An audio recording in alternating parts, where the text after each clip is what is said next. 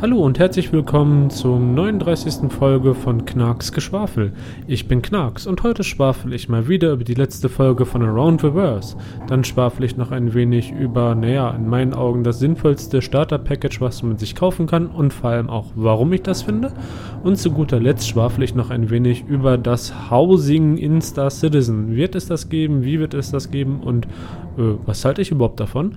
Darüber schwafel ich im letzten Teil dieses Podcasts und naja, eigentlich war es das auch schon mit meiner schönen kleinen ja, Intro-Veranstaltung oder meiner kleinen Intro-Rede.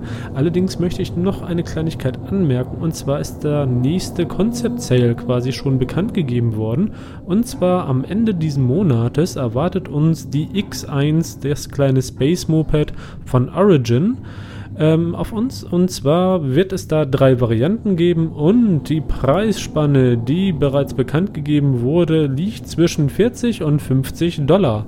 Vielleicht gibt es da auch mal wieder eine gute alte Warbound Edition, die ein bisschen günstiger sein wird. Das müssen wir mal wieder abwarten. Ich bin auch sehr gespannt, was es für drei Varianten sein werden. Darüber ist leider noch nichts bekannt.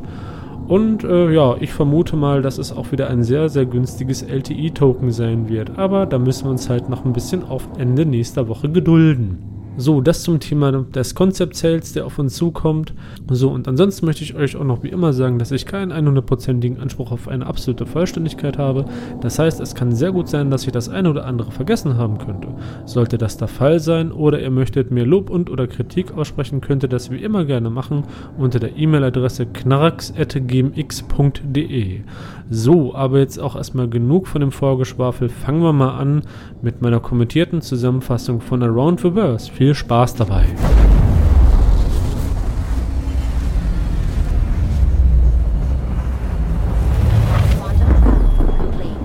Ja, dann geht's mal los mit meiner kommentierten kleinen Zusammenfassung von der letzten Folge Around the Verse. Ähm, da ging es ja, ja hm, in der Folge Burndown mal wieder ans Eingemachte. Und wenn ich sage eingemachte, dann muss ich ganz ehrlich sagen, sie haben ja quasi eingedampft, könnte man sagen. Das trifft eigentlich eher als einmachen. Und zwar haben sie die Bugs sehr solide eingedampft. Momentan sind wohl noch sieben Bugs vorhanden, die uns, also beziehungsweise eher die, die Evocati von dem 3.0-Testen abhalten. Jetzt möchte man aber glauben, okay, die Evocati kommen als erstes dran, die können als erstes spielen. Äh, äh, Freunde, Evocatis testen. Das ist tatsächlich so, das möchte man schwerlich glauben. Allerdings ist es nicht wirklich Spielen. Äh, stellenweise ist es bei den Avocatis so, dass den ähm, Testräume eingerichtet werden, sprich es werden spezielle Testaufgaben gestellt, so zum Beispiel alle probieren jetzt mit Waffe X auf Punkt Y zu schießen, möglichst zeitgleich. Jeder versucht mal ein gewisses Schiff zu spawnen und versucht irgendwelche Aufgaben damit zu lösen. So sieht die Evocati-Arbeit aus. Also wenn ihr neidisch seid darauf, dass die Evocati voraussichtlich nächste Woche schon mit 3.0 ja, beginnen können, denkt immer dran, die testen, die spielen nicht. Wenn das Ganze dann ins reguläre PTU und dann am Ende tatsächlich live geht, dann kann man wirklich vom Spielen sprechen. Aber in der Evocati-Phase würde ich sagen, spielen eher weniger, wirklich mehr arbeiten. Ja, ähm, aber kommen wir mal zu den Bugs. Da gab es ein paar schöne kleine Vorstellungen, die uns da ähm, quasi genannt wurden oder ein paar Bugs wurden uns vorgestellt. So macht das Ganze mal wieder wie immer mehr Sinn. Denn ähm, ein paar lustige Bugs waren da. Und zwar naja, gab es mal wieder ein paar Schiffe, die dafür gesorgt haben, dass die Server abgeraucht sind. Ein ähnliches Verhalten gab es wohl schon mal zum Zeiten von 2.6, meine ich, war das der Fall. Oder sogar 2.5, als die richtig großen Pötte quasi ja, eingebaut wurden. Da ist es auch das ein oder andere Mal passiert, oder es konnte passieren, dass mit Spawnen einer Starfarer oder einer Caterpillar ja, schlicht und ergreifend der Server die Grätsche gemacht hat. Und so ein ähnliches Problem haben sie wohl aktuell auch. Das heißt, mal wieder sorgen Schiffe dafür, dass der Server crasht. Und das ist tatsächlich in meinen Augen wirklich ein Blocker, zumindest würde ich ihn auf jeden Fall so wahrnehmen, denn es gibt nichts Ärgerliches als ja, wenn einfach das Spawnen eines Schiffes schlicht und ergreifend die gesamte Instanz zerschießt. Das wäre ziemlich schade. Dann gab es noch einen weiteren lustigen kleinen Bug, der ein Entitätenproblem quasi hatte. Es war da das kleine Problemchen, dass wenn naja, ein Schiff despawnt, auch der dazugehörige Spieler unter Umständen despawnt. Das ist ein bisschen merkwürdig, möchte man sagen. Nehmen wir mal an, du landest dein Lieblingsschiff auf dem Landepad, das Landepad despawnt Du allerdings auch. Bums, raus Mickey Mouse, bist du raus aus dem Spiel. Das war ein kleines Problemchen von den Zugehörigkeiten der Entitäten. Also das Schiff hatte eine Elternentität oder hatte die Eigenschaft eines Elternteils und du als Charakter warst quasi als Kind in dem Entitätenbereich sozusagen hm, verschlagwortet, könnte man sagen. Das trifft es eigentlich ganz gut. Und naja, das hat halt dafür gesorgt, dass wenn das Elternteil verschwunden ist, auch automatisch das Kind mit verschwunden ist. Sprich, Schiff verschwindet, du verschwindest. Das Ganze wurde entsprechend anders gefixt und zwar stellst du als Charakter dann das Elternteil dar, also die Elternentität, während das Schiff deine Kindentität halt darstellt. Das bedeutet im Klartext, wenn das Schiff despawnt, despawnst nicht automatisch du auch. Das fand ich eigentlich relativ interessant und relativ lustig, auch weil ähm, es in meinen Augen, naja, schon ganz klar darstellt, mit was für einer Art von Logik man beim Programmieren von solchen großen ähm, naja, Räumen oder großen Entitätsräumen, könnte man sagen, halt denken muss und was man dabei alles mit bedenken und beachten sollte. Und das waren eigentlich auch schon die in meinen Augen sehr, sehr interessanten Bugs. Äh, sonst war da nicht viel weiter Interessantes, was an Bugs berichtet wurde. Allerdings wurde uns auch noch ein bisschen, naja, ein kleiner Einblick gewährt, ähm, dass sie sich aktuell bereits auf den kompletten Release von 3.0 vorbereiten. Die Serverstrukturen wurden entsprechend aufgebaut, damit man wirklich sicher gehen kann, dass bei 3.0 möglichst alle Spieler vernünftig spielen können. Sie gehen nämlich aktuell wirklich sehr stark davon aus, dass zum Release ein Großteil, oder besser gesagt, das heißt ein Großteil, eine extrem große Spielerzahl halt vorhanden sein wird, die wirklich zum Release-Zeitpunkt wirklich spielen möchte. Und damit die Leute halt auch entsprechend vernünftig spielen können, muss man dafür sorgen, dass vernünftig viele Server vorhanden sind, die, die man halt auch ein bisschen skalieren kann. Und man muss auch sicherstellen, dass wirklich alle Spieler diesen Patch sich runterladen können und installieren können. Das heißt, es sollte dafür gesorgt werden, dass halt die ja, Upload-Rate von CIG oder von den Servern ähm, entsprechend hoch ist, dass wir auch vernünftig mit beziehungsweise dass wir mit einer vernünftigen Geschwindigkeit halt auch die Daten herunterladen können. Und mit einer vernünftigen, naja, Game-Server-Struktur muss an den Start gegangen werden, dass wir nicht wieder, naja, FPS-Einbrüche kriegen, weil wieder die Server an ihren Grenzen der Belastbarkeit arbeiten, beziehungsweise Server wirklich in die Knie gehen und dann mal wieder das übliche schöne Spielchen abstürzt. Was wir ja auch schon in der Vergangenheit das eine oder andere Mal hatten. Also kann man zusammenfassend sagen, dass die Burndown-Aktion in der letzten Woche durchaus ja, ein großer Erfolg ist. Zumindest würde ich das Ganze so sagen. Wir sind auf gute sieben Bugs runter und ähm, wie gesagt, es steht in meinen Augen so gut wie nichts mehr da, ja, der Veröffentlichung für die Evocatis ja, entgegen. Das heißt im Klartext, wir rücken den finalen Release von 3.0 immer näher. Es sei denn natürlich, aus diesen sieben Bugs werden spontan nochmal um die 10 ich hoffe mal, dass das nicht so sein wird kann es mir auch ehrlich gesagt nicht wirklich vorstellen. Soweit auch zu meiner Burndown-Zusammenfassung. Ähm, kommen wir nun zu dem Hauptthema von Around Reverse. Und zwar ging es da in der ja, letzten Folge um das Air Traffic Control System. Ähm, das Air Traffic Control System soll uns Spielern halt na, vernünftig Landepads zuweisen äh, sprich, wir müssen mit äh, dem Tower sozusagen Kontakt aufnehmen. Der, dieser Tower oder der Sachbearbeiter innerhalb des Towers oder auch der Air Traffic Controller, wie es so schön im Englischen heißt, weist uns ein Landepad zu, auf dem wir dann landen dürfen. Sollten wir auf einem anderen Landepad halt landen, äh, könnte das, naja, unschöne Konsequenzen unter Umständen haben für uns. In der Vergangenheit war es ja so in dem aktuellen Bild, äh, dass man mehr oder weniger egal wo landen konnte und das hat naja, mal gut geklappt und mal weniger gut und hat halt auch dafür gesorgt, dass die Mechanik wohl dahinter so ein bisschen durcheinander gekommen ist, ob es noch freie ja, Plätze gibt zum Spawnen von Schiffen oder auch nicht. Und durch dieses komplette System soll dem Ganzen halt so ein bisschen Einhalt geboten werden. Dabei ist es übrigens interessant, ähm, zu bedenken, dass CRG gesagt hat, naja, wir wollen jetzt da nicht einfach nur so ein kleines System, wo du ein Knöpfchen drückst und dann, naja, wird dir halt ein Landepad zugewiesen. Ähm, nein, es ist quasi tatsächlich so, oder was heißt quasi, es ist nun mal tatsächlich so, dass die vorhaben, das möglichst realistisch zu gestalten für uns, also dass wir als Spieler ein realistisches Feeling bekommen sollen. Und dafür wird halt wirklich ein NPC verwendet, mit dem wir dann halt auch Kontakt aufnehmen. Dieser NPC ist dann quasi wirklich auf dieser Station irgendwo in einem Raum vorhanden und wird mittels der ähm, neuen Holographie-Technologie, dessen Fachausdruck ich gerade nicht auf dem Schirm habe, zu uns auf das Display projiziert und ähm, unterhält sich quasi mit uns. Wir stellen also unsere Anfrage, hier, pass auf, ich möchte landen und ja, diese NPC gibt uns dann quasi wirklich das entsprechende Landepad oder weist uns das entsprechende Landepad zu, auf dem wir dann landen dürfen. Ähm, jetzt ist das Wichtige, ähm, was passiert eigentlich, wenn dieser NPC dummerweise aufgrund von Raketeneinschlag oder ähnliches verstorben ist? Äh, zum Beispiel bei größeren Kampfschiffen oder ähm, bei verschiedenen Stationen kann es ja sein, dass man irgendwie diese, diese Station halt ausschalten kann.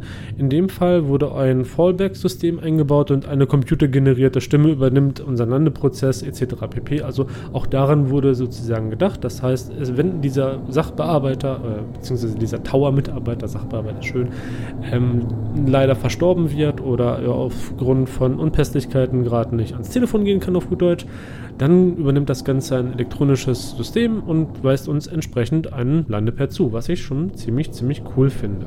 Übrigens bedeutet das, dass jeder NPC, mit dem wir da Kontakt aufnehmen, individuell ist. Also, naja, individuell meine ich jetzt damit, er hat wirklich seine eigene Persönlichkeit oder er soll am Ende des Tages wirklich seine eigenständige Persönlichkeit haben. Keiner soll so sein wie der andere. Und ähm, das heißt, wir haben wirklich jedes Mal einen, naja, individuellen Gesprächspartner quasi auf dem Bildschirm, mit dem wir halt so ein bisschen interagieren können, um unser Landepad zu bekommen. Im Übrigen gibt es noch einen kleinen Fun Fact. Und zwar ist es so, dass bei den ganzen Stationen mit mehreren Landepads ähm, nicht nur ein Operator da sitzt, sondern halt wirklich eine kleine Crew vorhanden ist. Denn jeder NPC kann sich ja logischerweise nur ähm, mit einem Spieler unterhalten über diese Render-to-Texture-Mechanik. ah, jetzt habe ich auch das Fachwort wieder gefunden. Wunderbar. Ähm, wie gesagt, jeder dieser NPCs kann sich ja nur mit einem Spieler unterhalten, also muss es eine kleinere Crew geben. Und jeder dieser NPCs soll, naja, laut Entwicklerangabe, äh, seine eigene Persönlichkeit haben und halt auch mh, mm, sich unterscheiden, je nachdem, wo er quasi verortet ist. Also der Vogel, der auf Levski uns einweist, von dem wir schon ein paar Bilder gesehen haben, der soll so ein bisschen lockerer drauf sein, während andere ähm, Air Traffic Controller ähm, ein bisschen näher strenger sein können durchaus. Also diese, dieser Erstkontakt mit diesem Air Traffic Control Guy soll halt auch schon uns einen kleinen Vorgeschmack auf die, naja, sagen wir mal, ähm, auf diese, auf die, den Ort des Geschehens geben, wo wir jetzt drauf landen wollen. Da soll er uns schon mal so ein bisschen darauf vorbereiten, wie es da so quasi abgeht. Bei Levski ist es wohl ein bisschen lockerer, deswegen ist der Typ ein bisschen lockerer. Aber ich kann mir durchaus vorstellen, wenn wir auf einem Planeten der UE oder auf einer Station des UE-Militärs oder so der Navy landen und da halt entsprechend vorher natürlich nachfragen, ob wir landen dürfen, dass das Ganze durchaus ein bisschen, ja, sagen wir mal, strenger zugeht vom Tonfall und ähnlichem her. Und das muss ich ganz ehrlich sagen, finde ich schon mal eine ziemlich, ziemlich geniale Sache. Ähm, ich finde es halt allein schon geil, dass diese Render-to-Texture-Mechanik dabei verwendet wird, dass diese, naja, dass dieses Personal, also diese NPCs halt wirklich physisch auf dieser Station oder auf dem Raumschiff oder wo auch immer äh, ich gerade landen möchte, vorhanden sind in einem Kontrollraum und dass ich unter Umständen sogar in der Lage sein soll, oder ich kann es mir zumindest auch definitiv vorstellen, dass es bei den ein oder anderen Stationchen der Fall sein wird, ähm, dass ich als Spieler da hinkommen kann und diese Leute auch entsprechend ausschalten kann. Vielleicht kann ich sogar irgendwann in Zukunft ähm, die Charaktere halt ausschalten und selber äh, als Air Traffic Controller halt, naja, meine Gegner in die Irre leiten oder irgendwie was simulieren, dass kein Pad frei ist oder wie auch immer, wenn ich so eine Station übernehmen möchte oder so. Gut, das ist jetzt ein bisschen spekulativ, aber sei es drum. Ich finde so oder so die gesamte Mechanik dahinter ziemlich faszinierend und auch ziemlich gut. Denn sie koordiniert ja nicht nur die Spieler, die dann da später ähm, quasi mit durch die Gegend fliegen, äh, beziehungsweise die diesem Leitsystem halt folgen sollen, sondern halt auch ähm, andere NPC-Schiffe, die entsprechend halt auch ähm, naja, mit diesem Air Traffic Control Guy ähm, halt quasi Kontakt aufnehmen und dann von ihm entsprechend auch ein Landepad zugeordnet kriegen und halt dann auch auf diesem Landepad entsprechend landen. Und das finde ich dann schon ziemlich, ziemlich cool. Wobei auch da gesagt wurde, ähm, im Fokus steht zwar der Realismus, aber Ähm, wenn der Realismus zulasten des Spielspaßes geht, ähm, wird der Realismus auch wie immer ein wenig nach unten geschraubt. So, und das war eigentlich so das Grundlegende, was es zu dem Air Traffic Control System eigentlich zu sagen gibt, in meinen Augen. Ähm, wenn ihr dann noch was, was mehr oder etwas Interessanteres dazu rausgefunden habt, äh, ja, wie gesagt, schreibt mir bitte an die eben am Anfang genannte E-Mail-Adresse. Und ansonsten würde ich jetzt erstmal gerne weitermachen mit meinem kleinen Geschwafel über das richtige und vernünftige Starter-Package. In diesem Sinne wünsche ich euch schon mal dafür viel Vergnügen.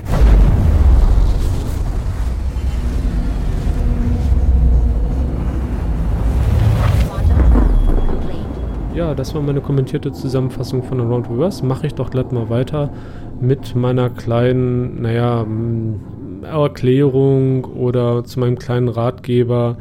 Äh, welches Game Package brauche ich eigentlich, um Star Citizen spielen zu können und oder am besten auch noch Squadron 42?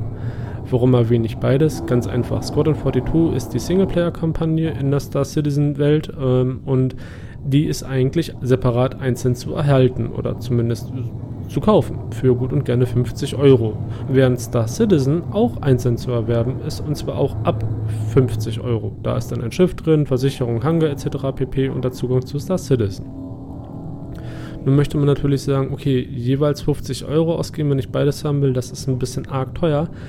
Da hat CIG an uns alle gedacht und hat ein Combo-Paket rausgebracht, ähm, wo ich Zugang zu Squadron 42 und zu Star Citizen habe. Zusätzlich ist noch ein kleines Starterschiff mit bei, eine Versicherung für dieses Starterschiff und ein Hangar.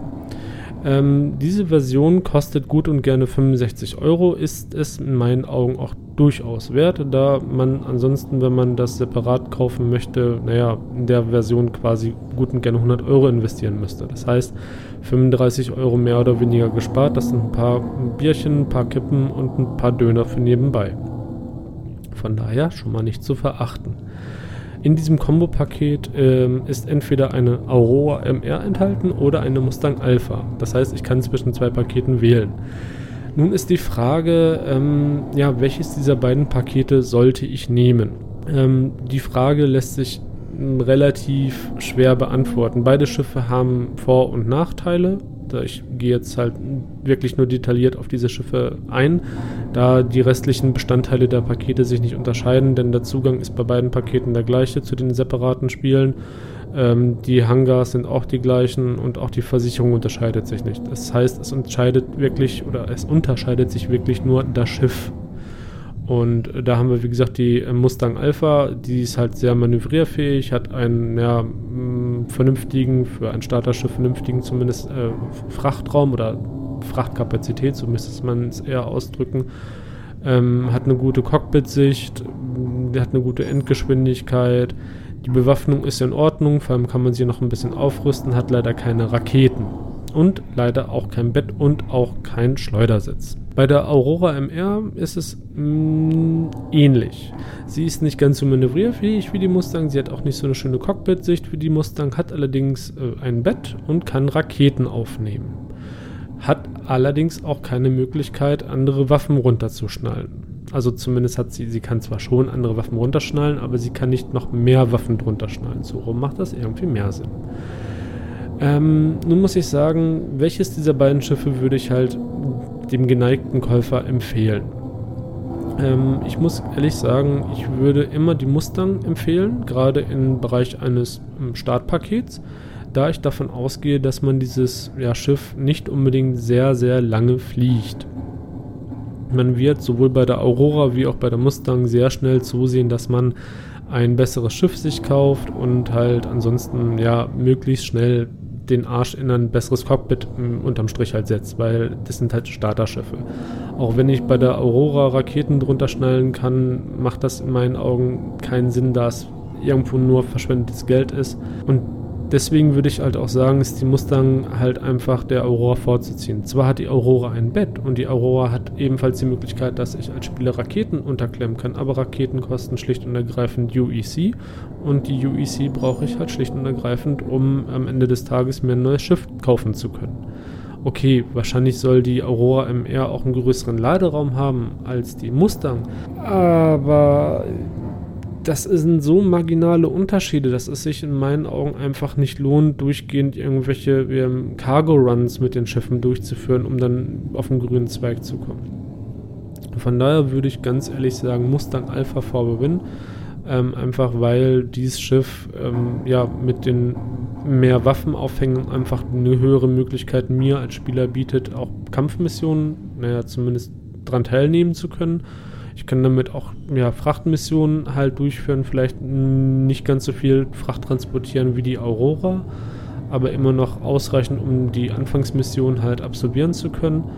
Und ähm, ich kann das Schiff wahrscheinlich auch halbwegs vernünftig mit gefundenen Waffen halt aufrüsten. Was ich bei der Aurora nur bedingen kann. Die kann zwar auch waffenmäßig aufgerüstet werden, allerdings hat sie nur zwei Waffenaufhängungen, während die Mustang insgesamt vier Waffenaufhängungen hat. Gut, die Mustang Alpha hat zwar keine Raketenaufhängung, aber wie gesagt, Raketen kosten Geld. Und Geld ist in der Anfangsspielzeit einfach das, was man am besten sparen sollte, um dann möglichst schnell auf ein höheres Schiff upgraden zu können. Jo, das sind halt, wie gesagt, meine Überlegungen, warum ich sagen würde, die Mustang Alpha ist quasi das Paket, was ich jedem ähm, ans Herz legen würde, jedem empfehlen würde. Und um ehrlich zu sein, ist ähm, auch die Mustang Alpha in der Combo-Version ähm, das Paket, was ich jedem wirklich nur empfehlen würde. Denn ich bekomme für 65 Euro ein Schiff, zusammen mit beiden Spielzugängen, einem Hangar und einer Versicherung. Natürlich kann ich noch wesentlich mehr Geld ausgeben, bis zu 350 Euro, wenn ich die Andromeda mir kaufe und dann noch am besten Squadron 42 haben möchte.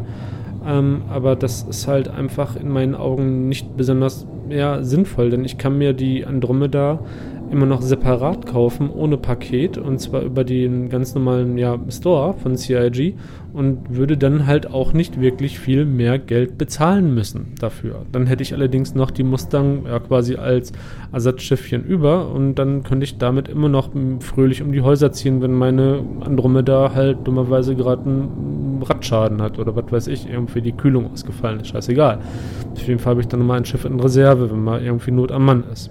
Ähm, das Besondere oder das Wichtige, was ich halt immer bedenken muss, wenn ich mir ein Paket kaufe, das ist das Objekt in meinem Hangar oder in meinem Account, sagen wir es mal eher so rum, was ich auf keinen Fall einschmelzen sollte. Und das sollte ich einfach absolut nicht tun, weil wenn ich das Paket einschmelze, dann verliere ich die Zugänge zu dem Spiel. Dann muss ich mir so oder so wieder ein neues Paket kaufen. Von daher einmal kaufen, hinlegen und nie wieder anfassen. Und wenn ich dann der Meinung bin, ich müsste irgendein größeres Schiff irgendwie mehr kaufen, keine Ahnung, äh, eine Hornet oder, oder wie gesagt die Andromeda oder sowas, lieber im separaten Store mir etwas kaufen, dann ist gut. Nicht, auch nicht upgraden in irgendeiner Art und Weise, denn ich spare vielleicht irgendwo damit ein paar Euro, aber in meinen Augen auch nicht genug Euro, um halt ähm, ein Upgrade durchzuführen zu führen, um dann festzustellen, nee, das Schiff ist nicht das, was ich suche, ich muss das jetzt doch einschmelzen und dann muss ich auch wieder mein gesamtes Paket anschmelzen. Wenn ich Pech habe, stelle ich dann fest, dass das Paket teurer geworden ist oder dass es das Paket gar nicht mehr gibt, etc.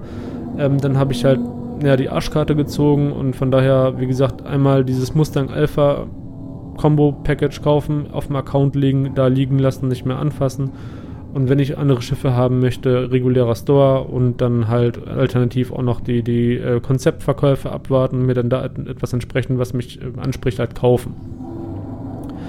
Ähm, aber ich würde auch sonst ja keine anderen Pakete irgendwo ähm, ja, mir großartig anschauen oder mir überlegen, mir zu kaufen.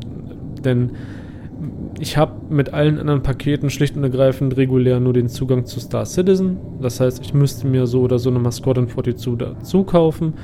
Ähm, das heißt, es sind immer noch mal gut und gerne 50 Euro, die ich mehr investieren müsste und das lohnt sich in meinen Augen einfach nicht. Das heißt, wenn ich jetzt mir überlege, okay, ich möchte mir lieber die Freelancer kaufen im Paket und dann halt noch mit Squadron 42 dabei, dann bin ich halt bei guten 185 Euro.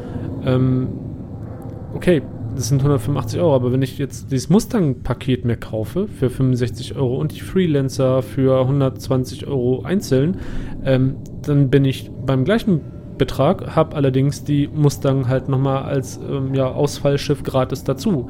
Äh, das macht in meinen Augen einfach schlicht und ergreifend ein wenig mehr Sinn. Also das ist halt für mich irgendwo der, der bessere Weg.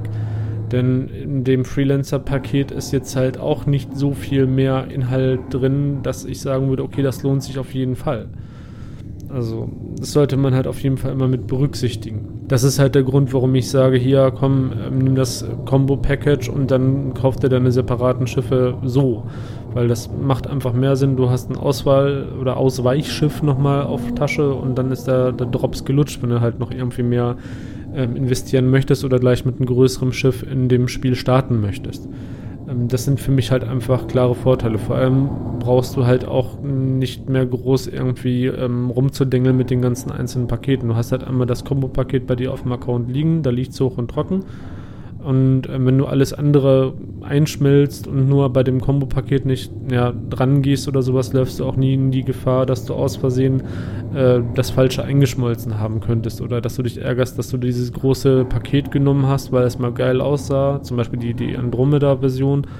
Ähm, Paket, ähm, weil es halt sich toll angefühlt hat, toll gelesen hat, aber du festgestellt hast, okay, ich habe nicht die nötigen Leute, ähm, um die Andromeda vernünftig fliegen zu können.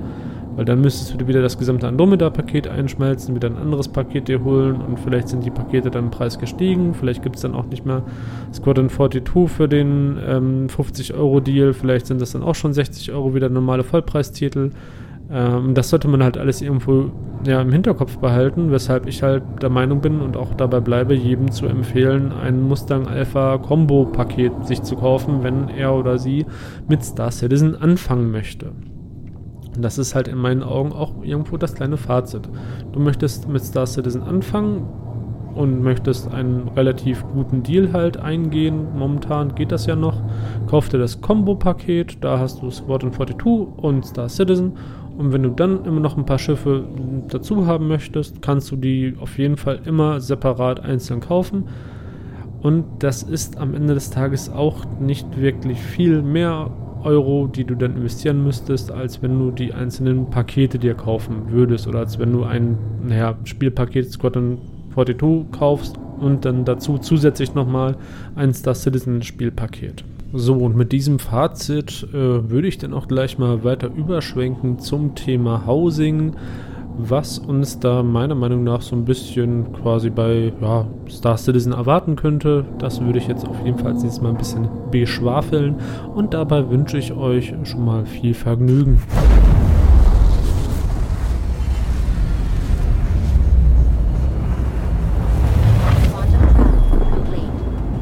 Ja, kommen wir mal zum Thema Housing, beziehungsweise meinem kleinen Geschwafel über das schöne Thema Housing. Aber kommen wir erstmal nochmal kurz zu der grundsätzlichen Definition zum Thema Housing oder des Begriff Housing. Zumindest im Computerspielen. Housing ist, ähm, soweit ich das Ganze verstanden habe, der Begriff, der besagt, dass uns Spielern die Möglichkeit gegeben wird, eine individuelle Unterkunft für unseren Charakter in der Spielwelt zu erschaffen. Bekannteste Beispiele dafür sollten die Conan-Serie sein. Dann gibt es ja noch die Möglichkeit in Minecraft oder auch bei GTA 5. Also man sieht schon, es sind sehr, sehr viele Spiele, die auch ähm, ja, den Spielern ermöglichen, eine individuelle Unterkunft für ihren Spielecharakter ja, zu erschaffen.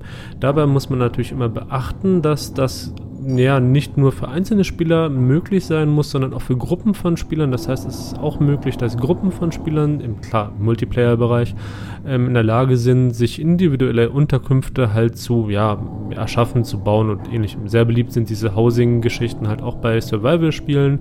Ähm, da muss ich dann halt irgendwie auch einen Zaun drumherum bauen, damit ich da nicht von Monstern überrannt werde oder ähnlichen Kram. Und dann kann ich noch Lagerstätten an, also bauen, um dann halt meine, meine Ressourcen zu verwalten. Ich kann halt auch irgendwo ähm, ja Produktionsstätten errichten, um halt Munition zu bauen oder ähnlichen Kram halt. Ähm, all diese Möglichkeiten habe ich halt in diese Unterkunft oder kann ich mir halt in diese Unterkunft halt hineinbauen. Und das ist halt irgendwo in den letzten Jahren, naja, ich hätte jetzt beinahe der große Big Shit gesagt, aber es ist halt bei super vielen Spielen halt drin, weshalb es halt irgendwo auch ähm, eine gewisse Relevanz halt für Star Citizen oder für uns Spieler in der Star Citizen Umgebung. Ähm, nichtsdestotrotz sind es halt, ähm, wie gesagt, individuell gestaltete und von Spielern zu hundertprozentig ja, ausgearbeitete Unterkünfte, ähm, die von Spielern ja, gebaut werden für sich selber oder entsprechend für andere Spieler. Ähm, dafür werden halt in den meisten Spielen halt auch noch Ressourcen benötigt, die ich dann halt brauche, um dann halt irgendwelche ja, Wände hochziehen zu können oder ähnliches. Also man merkt schon, es ist in der Multiplayer-Spielewelt, naja, ich möchte jetzt nicht unbedingt sagen ein Must-Have, aber es ist schon sehr, sehr stark verbreitet. So, das nochmal zum kleinen Hintergrundinformation zu dem gesamten lustigen Thema Housing. Kommen wir nun aber zurück zum Thema Housing in Star Citizen ähm, ja, wird es das für uns in Star Citizen geben? Fragezeichen. Wenn ja, wie wird es das Ganze für uns geben? Wird es für uns möglich sein, als einzelne Spieler uns ein kleines Häuschen auf einem kleinen niedlichen Planeten zu basteln? Oder wird das nur für Organisationen möglich sein? Oder naja, können wir im schlimmsten Fall gar nicht auf dem Planeten, sondern vielleicht nur auf Raumstationen?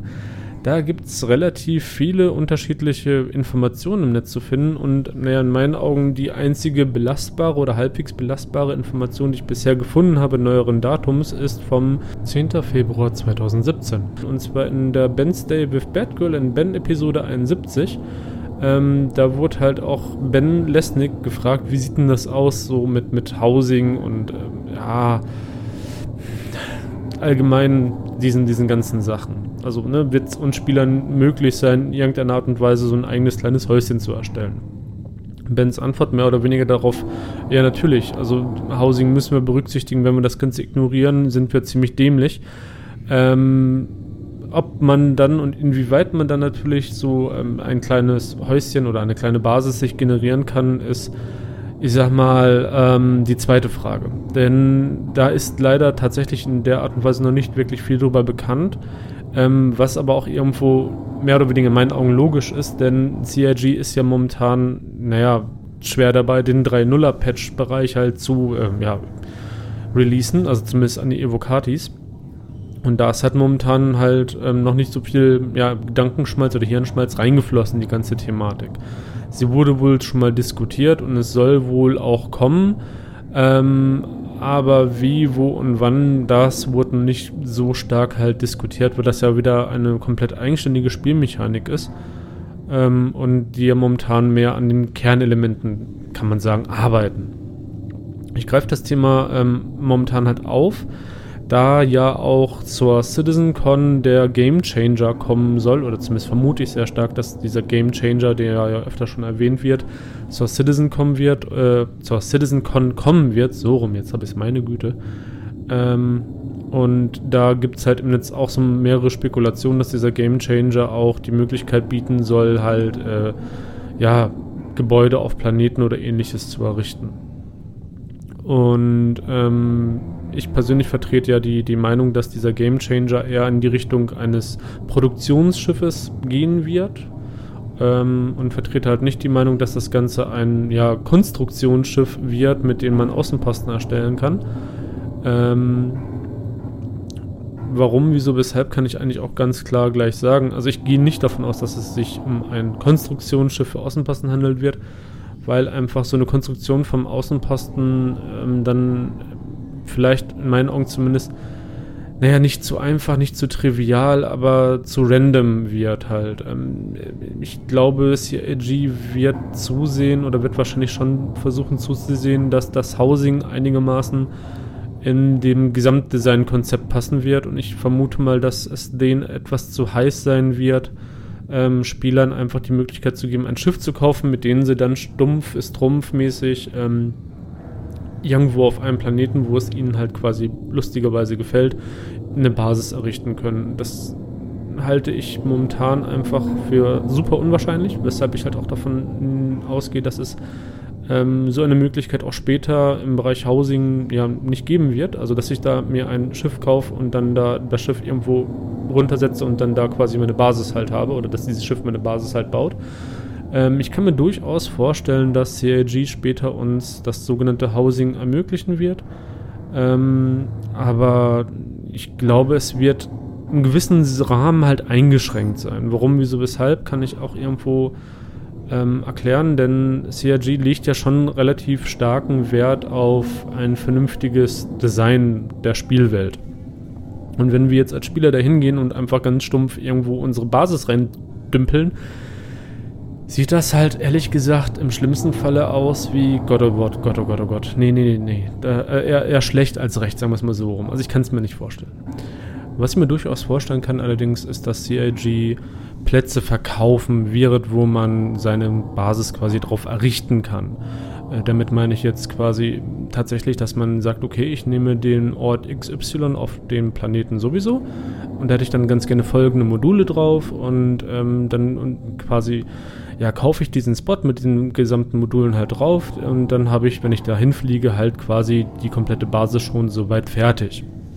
Ähm, wie gesagt, das kann ich mir durchaus vorstellen, dass das Ganze CRG anbieten wird. Ich kann mir auch vorstellen, dass das Ganze irgendwo tatsächlich als ähm, Konzeptverkauf halt ja durchgeführt werden kann und zwar auch für harte Dollar. Aber ähm, ich kann mir auch durchaus vorstellen, dass sie sagen, nee, nee, das lassen wir lieber mit dem, mit dem Konzeptverkauf, das machen wir wirklich nur als ähm, im Spiel zu erwerbendes Objekt, dass ich das Ganze mir dann quasi für UEC ja quasi dann erfahren kann, erfahren soll. Ähm, da ist nämlich halt auch in meinen Augen die große Frage, soll das Ganze dann auch für Spieler verfügbar sein oder, was ich halt eher vermute, soll das Ganze dann nur für Organisationen halt äh, möglich sein, käuflich zu erwerben, dass ich halt sozusagen dann eine Organisationsheimatbasis ähm, halt habe, auf der ich dann meine gesamten ähm, ja, Ressourcen halt bündeln kann, sammeln kann. Und in dem Kontext kann ich mir dann halt eher vorstellen, dass sie sagen, okay, ähm, wir verkaufen das an Organisationen für UEC und nicht für ja, harte Dollar. Ähm, aber auch das ist natürlich eine kleine Spekulation von mir. Da müssen wir natürlich wie immer mal wieder ein bisschen abwarten, bis das Ganze dann fertig ist. Äh, ich habe auch noch einen weiteren Grund, warum ich davon ausgehe, dass ähm, ja diese Außenposten, egal ob jetzt im Weltraum oder auf Planeten oder der, die Errichtung allgemein von größeren Basiseinrichtungen nur für Organisationen A relevant und B möglich sein wird, ist, wir Spieler haben ja eigentlich auch schon eine Art von Housing. Und zwar können wir ja unser, unseren Hangar in irgendeiner Art und Weise noch weiter ausstaffieren. Ben Lesnick hat ja auch mal erwähnt, ebenfalls in der äh, Wednesday Episode 71, ähm, dass man seinen eigenen Hangar halt noch weiter ja, ausbauen kann, dass man da einen Schießstand hinbauen kann, dass man da Lagerräume etc. pp. alles einrichten kann. Und ähm, da ist jetzt natürlich die Frage, inwieweit das halt diesen sogenannten, also man könnte sagen, Tatbestand eines ähm, Housing halt erfüllt. Also ist das tatsächlich schon eine individuelle Basisgestaltung für den einzelnen Spieler? Ähm, oder wollen die Spieler tatsächlich mehr? Wollen die Spieler oder müssen die Spieler die ähnlichen Möglichkeiten haben wie, ja, gut, bei Fallout als Beispiel, gut, Fallout hinkt ein bisschen, das ist kein Multiplayer-Spiel ähm, oder wie bei Conan oder ähnliches, ähm, dass man da wirklich sein eigenes Häuschen sich basteln kann oder bei über Minecraft oder ähnlichen Kram. Und ich muss ganz ehrlich sagen, wenn ich mir das Ganze so betrachte, dass ich halt meinen Hangar oder die Hangars, die ich halt in meinen Paketen halt erworben habe, ähm, zum einen ja individuell in der Spielwelt platzieren kann zum Start, also zu dem Zeitpunkt, wo ich dann quasi mit meinem Charakter live gehen möchte und dann auch noch zusätzlich diese einzelnen Hangars individualisieren kann, ähm, ja, ist das für mich eigentlich schon damit erfüllt. Also damit habe ich in meinen Augen zumindest seitens CRG, schon dem Spieler ähm, ja die Möglichkeit gegeben, sich individuell einzurichten und halt auch ein eigenständiges Housing zu betreiben. Also ich habe dann ja theoretisch gesehen zumindest eine Art von Heimatbasis, auf die ich dann halt ja zurückgreifen kann. Also wo ich halt meine gesamten Schiffe lagern kann, wo ich halt auch noch ähm, ja, Waren lagern kann, wo ich ja meine Waffen ausprobieren kann, wo ich halt auch mich mit anderen Spielern treffen kann, etc. pp.